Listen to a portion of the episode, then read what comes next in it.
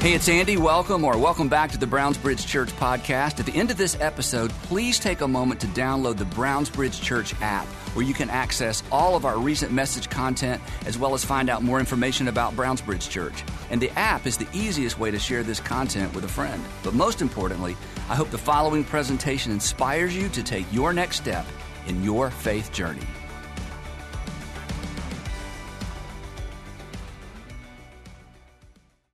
So uh, I want to begin with a, a question that um, you may have pondered at some point, or maybe not, but maybe it's a question we should all ponder, especially either those of us who have been Christians for a long, long time, or for those of you who are outside our faith tradition and kind of look in from the outside and you wonder from time to time, what drives these crazy people? And here's, here's the question What makes a sin a sin? What makes a sin is that if you're on the outside of Christianity, it's like, yeah, where in the world do you guys get off deciding what is and what isn't a sin? If you're inside the Christian faith tradition, you have wondered this from time to time. And if you don't think you have by the end of our time together, um, you'll realize, oh yeah, I've, I've wrestled with this question. And the reason it's a big deal is in our homes, like when you were growing up, your parents had rules for you, but when you broke one of their rules, you, they didn't say, son, you've sinned. They just said, son, you disobeyed your dad or your mom. Those of you with kids living at home, you have rules, but you probably don't, when your kids break a rule, you don't say they, they've sinned, right? Uh, we have state and federal laws, but when somebody breaks a rule or a law, um, we don't accuse them of sinning. Um, in fact, if you've ever broken the law and gotten into big trouble, um, you went out and you found yourself a good lawyer, right? Um, an expert in law. You didn't go out and find yourself a sinner, an expert in sin, right? And, and I think there's a joke embedded in there somewhere, okay, but we'll just, we'll just leave that there. So, um, so sin, as you know, sin is associated with religion. You know, like God has house rules, and if you break one of God's rules, you, you don't just feel like you broke a law, like you, you're a lawbreaker. You, again, we're told that we're, we're sinners. And of course, all these sins vary by uh, religion, and they vary, vary even within Christian faith tradition. Um, and the other thing, the reason that makes the other thing that makes this important is, you know, good parents make the rules clear. Um, state and local governments are good state and local governments. They make the laws clear. But here's the question we're going to wrestle with today: What about Jesus? Did did Jesus make it clear? Was he clear? Did, did Jesus ever clarify what's a sin and what's not? And for many Christians, we think, or maybe you were raised to believe, well, that's what the Bible is for. If you want to know what's a sin and what's not a sin, that's why we have the Bible. And we're going to talk about that in a few minutes. This is an important question. This is an important question, especially if you are attempting to follow Jesus or if you are considering becoming a follower of Jesus. Because if Jesus has house rules, you want to know what they are. And if Jesus has house rules and he's a good leader, then he would explain to us how he came up with those rules. Today, we're in part three of our series, The Fundamental List, recovering the essentials of our faith. And in this series, we're attempting to answer the question what must a person believe in order to be a faithful follower of Jesus? Not what must a person do. We talk about the doing part all the time, and we will continue to because Jesus was very clear that doing is what actually makes the difference in your life, and doing is what makes the difference in culture and in the world. But at the same time, it's important to know what must a person actually believe in order to be a faithful follower um, of Jesus. In other words, what's essential and what's not? And this is an important question for lots of reasons, one of which is within the Christian faith tradition, as all of you know, it's within the Christian faith tradition, there are so many different rooms, there are so many different expressions, so many denominations. There's Protestant and Catholic and Greek Orthodox. And then even within those groups, there are subgroups. Even within denominations, there are subgroups. Um, we're, a, we're a Bible church, we're, but we're not even associated with an, another, you know, denomination. So there are so many different houses in this big, this, there's so many different rooms, I should say, in this big house we call Christianity. And all of these different faith traditions within Christianity, they come with their own terms and conditions. They come with their own traditions. They come with their own Bibles. We don't even use, all use the same Bible. We don't use the same translation of the Bible. We definitely don't use the same interpretation of our Bible. So the question is, how do we know? How do we know what's fundamental? How do we know what's essential? Because all those different groups of which we're a part, the only thing we really have in common is that we're all sure that we're right. And everybody else is only half right or partially right. They're just misinformed or they're uninformed, or give them a minute and they'll catch up with us because we're on to the new thing that God is doing in the world. And this happens all the time. And then to make it even more complicated, in every generation, and this began in the second century, this isn't a new thing. In every generation, new and novel ideas get woven into different expressions of the Christian faith. And they're not only just new and novel, sometimes they're toxic and sometimes they're harmful. And this creates complications for people who want to stay inside a certain Christian faith tradition. And from time to time, these new and novel and even toxic ideas, and again, you go back to certain periods of church history, and it's just almost unbelievable what they elevated to the status of doctrine and dogma and theology. In other words, these new and novel and sometimes toxic ideas got elevated to the point where if you didn't believe these things and if you didn't practice these things, you weren't a real Christian. Or in modern day, uh, you know, church, you aren't a real Christian. You're not a true Jesus follower because you don't believe these things and these things are as important as all the other things. But here's the challenge, and maybe this is your story, or maybe it's the story of someone you love. When non essentials characterized and defined a church brand, when non essentials get woven in and they begin to characterize a church brand, thoughtful, and you're all thoughtful, and honest, and hopefully you're honest, thoughtful and honest people oftentimes feel like they have no choice but to step away from their church or step away from their denomination or step away from the network that they've always been a part of, to step away and just kind of clear their heads.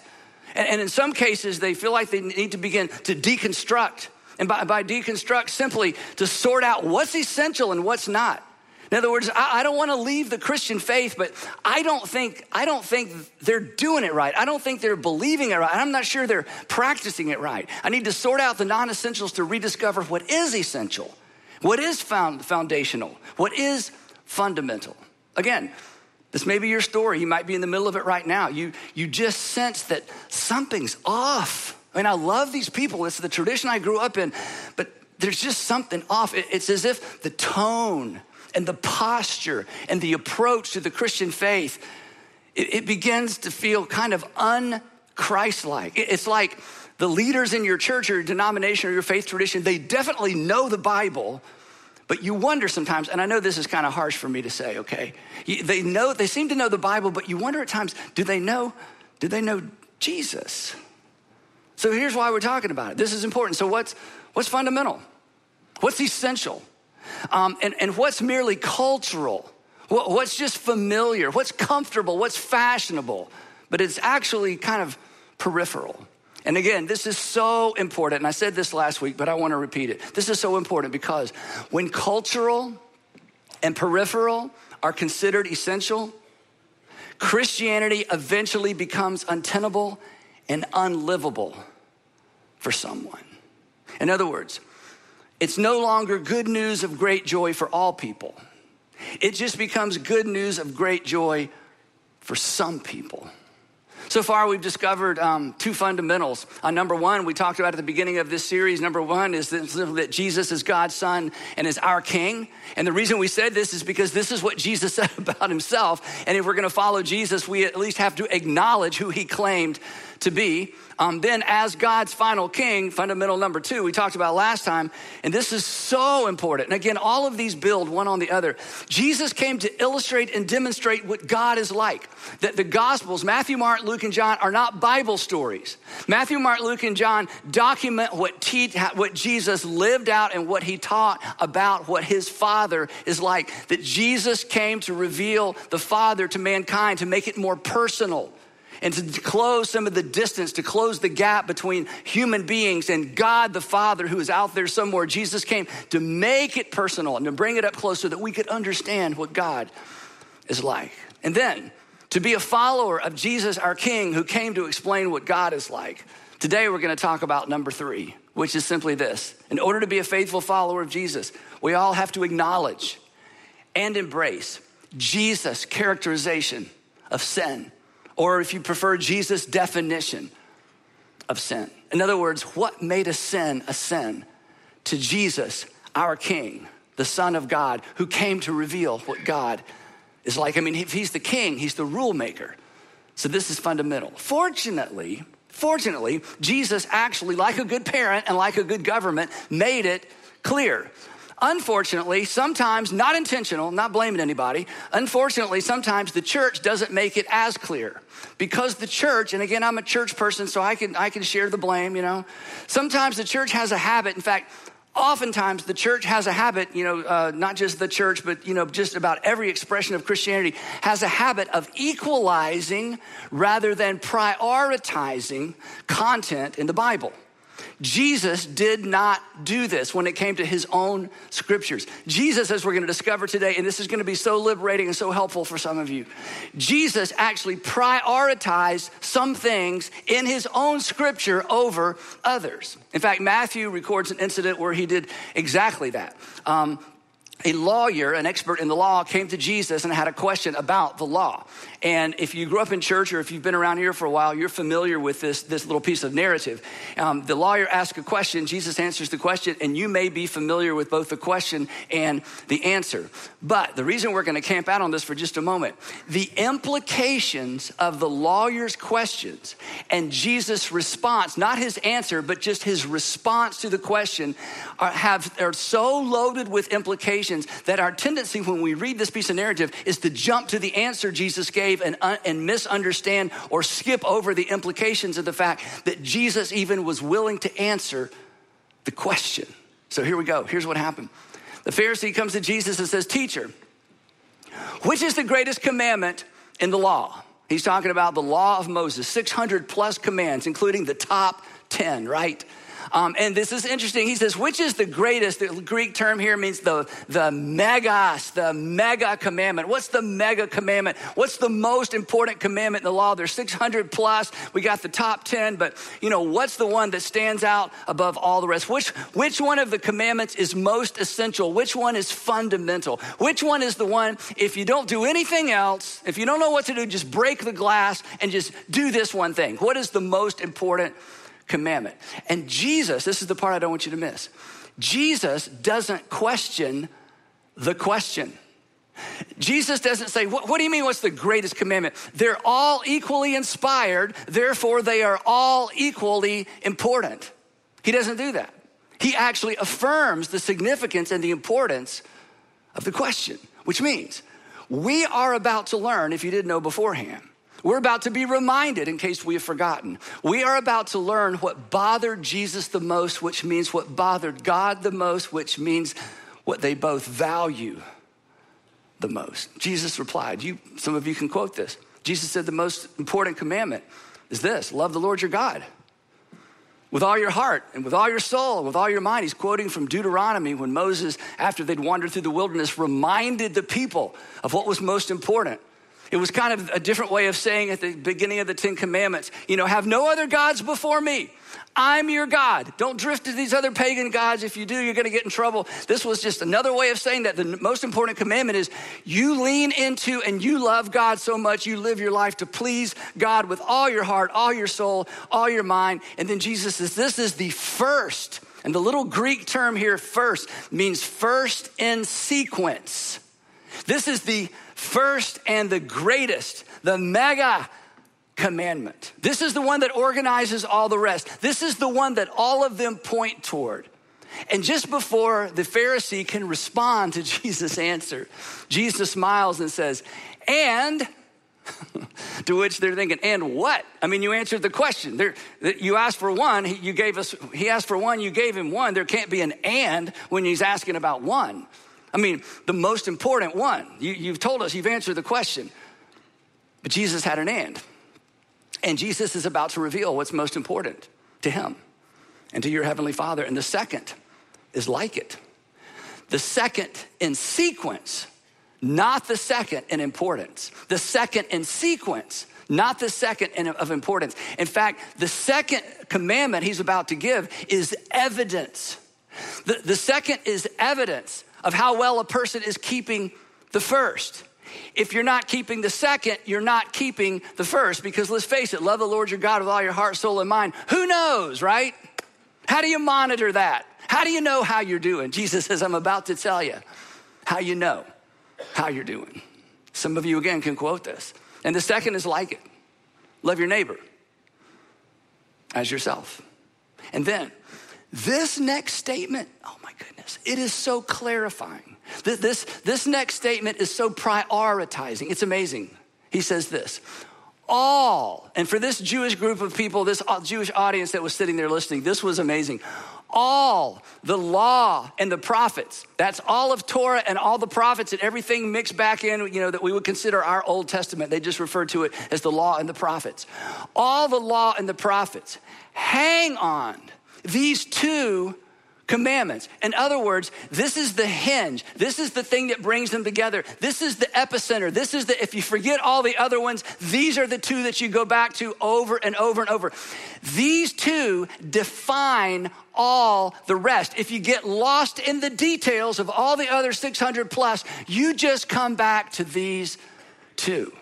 That love, that love God and love your neighbor. The rest of it, it all hangs on those In other words, love for God is demonstrated and authenticated by our love for others. That your love for God is demonstrated and authenticated by your practical everyday love for others, not rule keeping. The way we say it around here is horizontal authenticates vertical. Horizontal, how I'm treating you, authenticates vertical how I'm following God. That horizontal, how I'm treating my neighbor and my enemies and the people that are easy to love and the people that are difficult to love. My everyday practical response, the way I'm living my life, authenticates whether or not I am truly following Jesus, whether or not I truly love God with all my heart, my soul, and my mind. Then, throughout the Gospels, if you take this idea and, and use this as a filter for everything Jesus teaches, suddenly so much of his teaching becomes so clear. case in point, um, in the book of Mark, which we think Mark got his information about Jesus from Peter, so this is kind of Peter through Mark. Um, Mark um, records another narrative where Jesus illustrates this and teaches this in, in, a different kind of way, where he kind of doubles down on this whole idea. Um, Mark tells us um, that one day uh, Jesus and his disciples are traveling and they're moving, they're, they're working their way through some grain fields. So they're sort of trespassing on somebody's grain field. They're walking through, and it was on the Sabbath. And of course, you're not allowed allowed to work on the Sabbath. And this was a great, this was a great law that God gave his people. And there's certainly implications for us today. On one Sabbath, Jesus was going through the grain fields. And as his disciples walked along, they began to pick some heads of grain. So there's these stalks of grain on the top of little heads that are coming ripe, and they're picking them off and they're eating them as they move through the grain field, which was legal. They were sort of doing a, a minor harvest, but it was okay for people to do this. So they're walking through the grain fields, they're picking these heads, they're having a conversation, and they're eating the grains off the top of the stalks. And the Pharisees who seem to be everywhere. It's like they just shadow Jesus everywhere. He goes, Did you see that? Write that down. Did you see that? Write that down. Because later, when they arrest Jesus, you know, they have all this evidence. Well, it's because they just, there was always somebody spying. So they're walking along through the grain fields and they're thinking, Hmm, I'm hungry too, but we got rules. So anyway, the Pharisees said to him, Look, why are they doing what is unlawful on the Sabbath? Well, the, the law said you can't harvest grain because that's work. You can't harvest grain on the Sabbath. That was prohibited. Um, but, so they considered, because of the oral tradition, not anything that was written, that picking heads of grain off a stalk of grain was considered harvesting. So, Jesus, in his characteristic way, he just ignores the absurdity of this application of the law to make a broader point. And this is one of those statements in the New Testament that is so pregnant with meaning, but because of our culture, we just read right by it. But he is about to make a statement about the entire law of God that goes right back to what he said to the lawyer that day. Here's what he said Jesus said to them, The Sabbath was made for man, was made for human beings, it was made for the people. The Sabbath was made for man, not man for the Sabbath. In other words, you teachers of the law, you got it all backwards. You, God did not create people so there would be someone to keep his laws. In other words, in the beginning, God didn't, was up in heaven with all these rules and commandments, and he's like, wow, these are so good, but there's nobody to keep these laws. I think I'm gonna create human beings so there will be someone to keep my laws. This is how they operated. This is how religion has a tendency to operate. This is the gravitational pull of so many faith traditions. This was the this was the religious atmosphere that Jesus showed up in. Jesus said, No, God issued his laws for the sake of the people he loves. Or maybe you've heard me say it this way before. Parents don't have children, so there will be someone to play with the toys. The toys are for the children. Or let's make it even more, you know, direct and contextual to what we're talking about. Parents don't have children because they have a bunch of rules for kids, but by golly, we don't have any kids. We got to have kids, so there will be somebody to keep the kid rules. It's not how it works.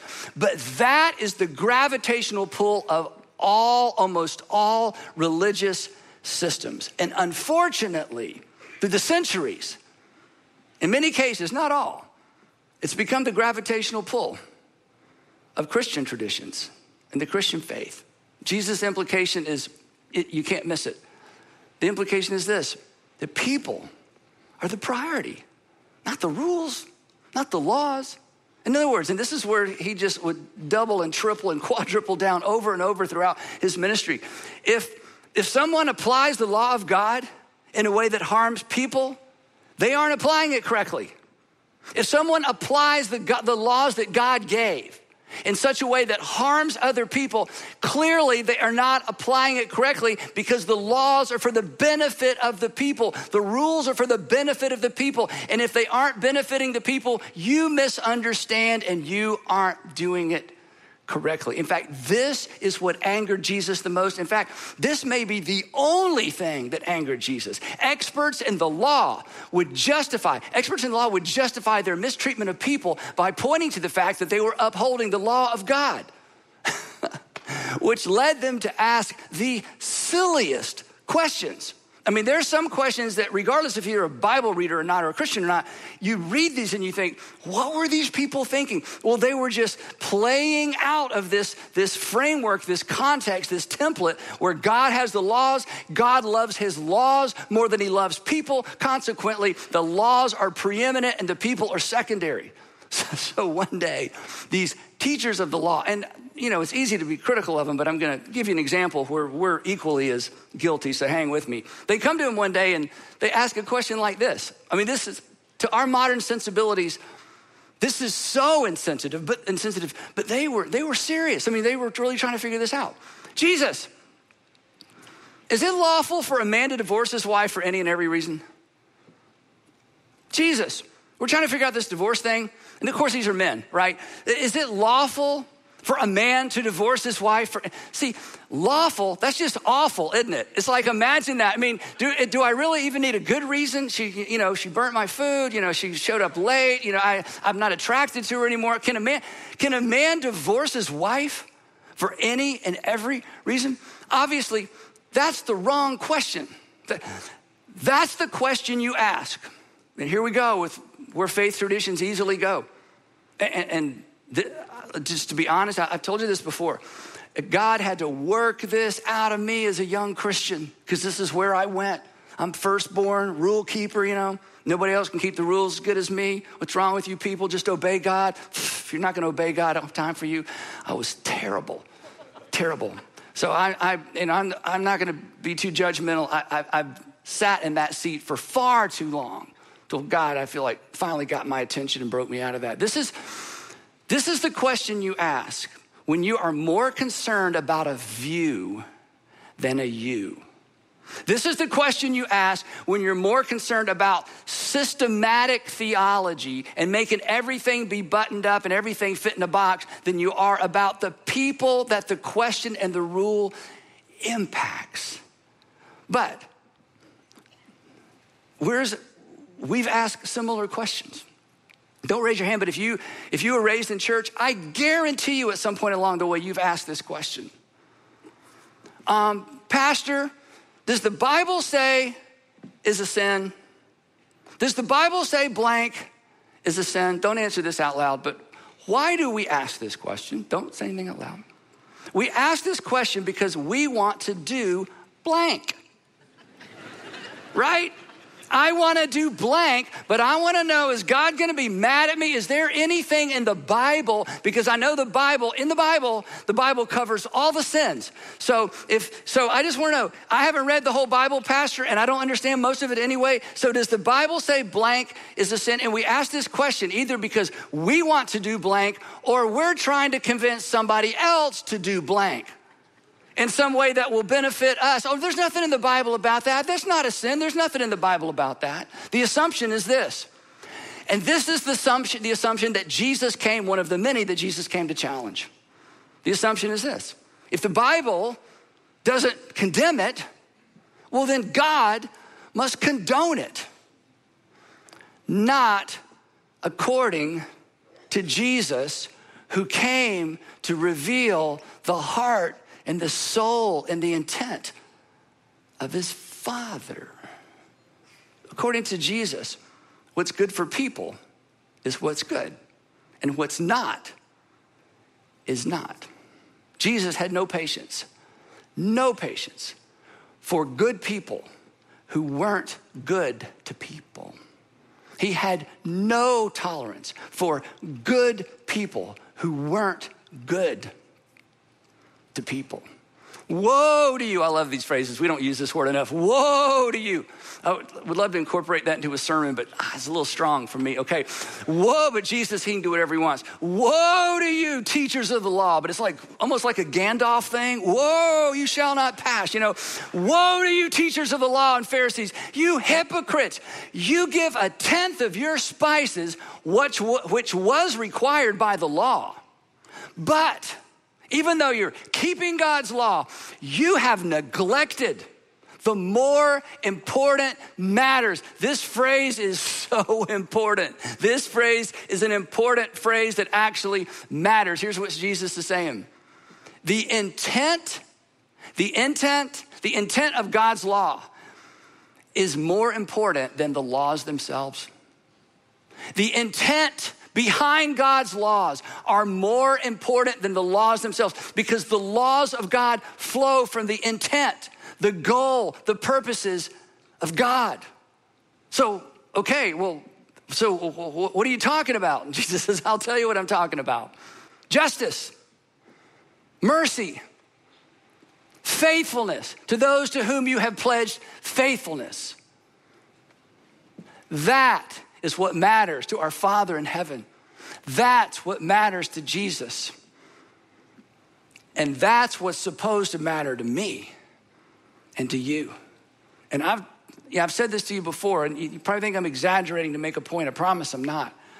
I'm a firstborn rule follower. Oh my goodness. Justice, mercy, faithfulness, uh uh-uh. uh I was all about the rules because if I obeyed the rules, God would bless me and I wanted to be blessed. And if you couldn't keep up, hey, that's up to you, but I'm going to keep up and I know what I know, I know what God wants me to do. Justice and mercy were not even part of my vocabulary. It was all about fidelity and morality and tell the truth and be a good person because if I'm a good person, it doesn't matter how I treat other people because me and God are good to go. It's so embarrassing. And then I began to actually follow Jesus through the Gospels and not be so focused on the sin list in the epistles. And then I began to understand the connection between those two. And my heart changed. And I didn't become liberal. And I didn't become, you know, who cares, just do whatever. I think I just became a better person. I definitely became a better pastor and more compassionate. And I tell you what, and Sandra's sitting here today. I am so glad that I discovered this or that God did this in me before I raised my children. Because my children who love the Lord know nothing of legalism. In fact, when they bump into it, it's so offensive, and I'm so happy about it.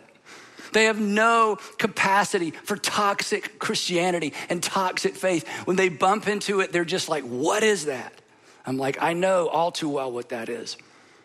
And it's not of God, and it's not of his son. So, to Jesus, what made a sin a sin? And what does it look like for us? So, I have four suggestions. I made these up, they rhyme. because I want you to remember them. And we're gonna post these around. How do you know what's a sin, right? Here it is. Number one, if it's not good for him, it's sin. That's it. Is it good for him? No. Then don't do that. It's a sin. But it's legal. But yeah, is it good for him? No. Everybody else, but is it good for him? Is it the best thing for him? No. Then don't do that. Don't treat him that way. It's a sin. Number two, if it's not good for her, defer. Same thing as this, but it just rhymes, okay? If it's not good for her, defer. In other words, if this is, hey, men, look up here, men. If it's not good for her, no. No. Just no. But Andy, but culture, but everybody else, my other girlfriend, no. this is all the men are laughing. Good. That makes me feel better. I just thought it'd be ladies laughing, or thought I'd get a female amen, or woohoo, or perhaps a standing ovation. Anyway, number three, if it's not good for you, no can do. It's that simple. You know why? Look up here. Because your heavenly Father loves you. And if it's bad for you, it's a sin. You're sinning against yourself. And God isn't just concerned about how you treat others. God is concerned about how you treat yourself, your body, you know, your future, your, anything that has anything to do with you, your character, your reputation, because God loves you. It's a sin. And number four, if it's not good for them, it should be condemned. If, a, if there's a group of people in our culture or a society in the world, and they're being mistreated because of injustice or unfairness or just some societal thing, it is okay for Christians to speak out in objection to those things because they are being sinned against by another group of people or by a government or who knows. This is part of it. Because what God values most is not his rules, what God values most are people. And behind the rules is his love for justice. We're going to talk about that. And his love for mercy and kindness and forgiveness and what elevates the status and well being of people. Do you know why Jesus and why his father, or should I say, do you know why Jesus characterized and defined sin this way? It's because, as I said before, this is how his father in heaven does. And do you know why your heavenly father is against sin? Do you know why your Heavenly Father is against sin? Because He's for you and the yous around you. When Jesus showed up in the first century, the temple was absolutely corrupt. John the Baptist shows up and says, Don't even, John the Baptist is so funny to me. I love the Bible. He's at the Jordan River doing at the Jordan River what they're supposed to be doing at the temple. Come on down here with me, and I'm going to show you what forgiveness and repentance looks like. Don't go up there to the temple, it is corrupt. It is full of snakes and vipers. And the, and the people from the temple came to see John the Baptist. he's like, You're going to be so sorry you came down here to listen to me. Because I am offering what you should be offering up there, but it's corrupt. When Jesus showed up, it was the temple model, and the temple, the message of the temple model was this when you sin, you break God's law. The Jesus model sounded like this when you sin, you break yourself and others, which breaks God's heart. So we shouldn't be surprised that God is anti sin because God knows what all of us who are 25 years or older and even younger than that, but let's just be fair, anybody who's 25 years older, here's what we already know from our own experience, right? Every sin, every sin comes with a prepackaged consequence. They all come with a prepackaged consequence, right? I have a friend who just got his one year chip in AA, and they let him do his a talk. You know, his testimony was so powerful. And he used this phrase, and I asked him, I said, Is that AA? I haven't seen that in the big book. He said, I don't know where I heard this. He said, I heard it at AA. He said, All addictions start off as magical, then they, then they become medicinal, and then you become miserable. It starts off as magical, it's the best. Medicinal, I need it. Then miserable, how do I get out of it? That's sin. It always starts off as magical. And then you need it. And then eventually You realize what you've lost as a consequence. It numbs the conscience, it harms our relationships, it destroys our self respect, it erodes our self control. Two days ago, I was up in North Georgia driving around. I went by this little Baptist church and they had a sign out with these sayings. I always, they're, they're amazing. I said, I'm going to use this one Sunday. I had Sandra, I said it, Sandra put it on her phone. I love this. Here's what it said Sin is expensive. Who is paying for yours? Sin is expensive. Who is paying for yours? Of course, God is anti sin because he is for you. And at the epicenter of how Jesus defines sin and how your Heavenly Father defines sin, it's how your behavior and mine impacts other people. So this is essential. It's fundamental that we view sin the way our Savior views sin. So here, here's our list. They build Jesus. It's God's son and he's our king, which means he's the rule maker. Jesus came to illustrate and demonstrate what God is like. There's no, there's no space between Jesus and God. And then number three, Jesus defines sin as anything that harms you or others, whether it shows up on a sin list or not, whether it appears in our Bible or not. So I want to ask you a terrifying question. And then I'm going to ask you to respond, which is going to be even more terrifying. So don't tune out or go anywhere, okay? Here's the question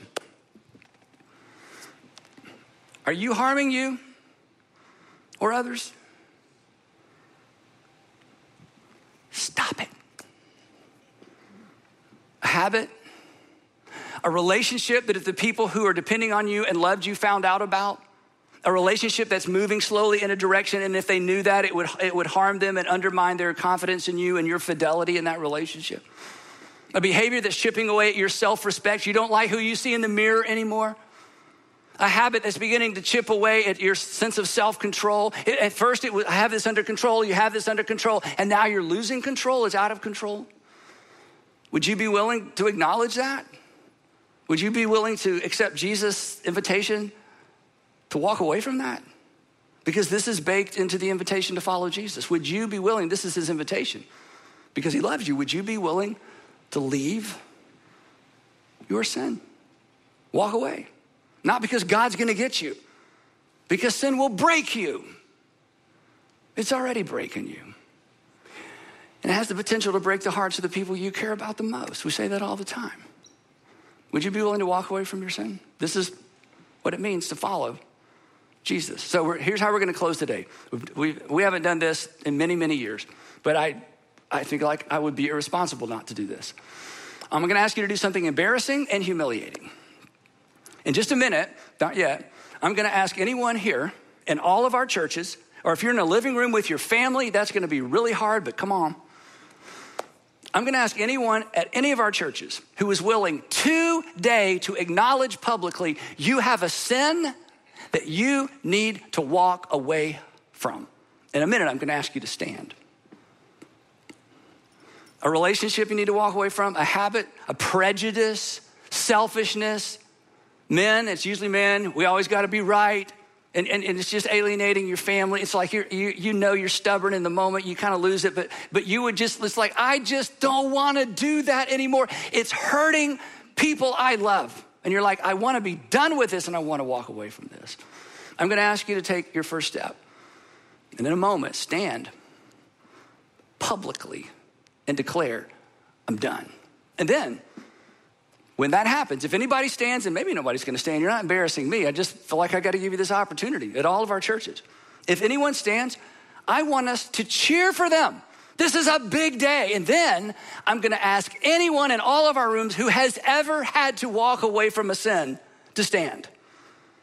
And I'm already standing, just so you know. So, anybody listening today and you're like, you know what? I get it and I'm done with it. Would you stand? That's amazing. That's amazing. That's amazing. Look at all these men. I love that. Just remain standing. Oh my goodness. Oh my goodness.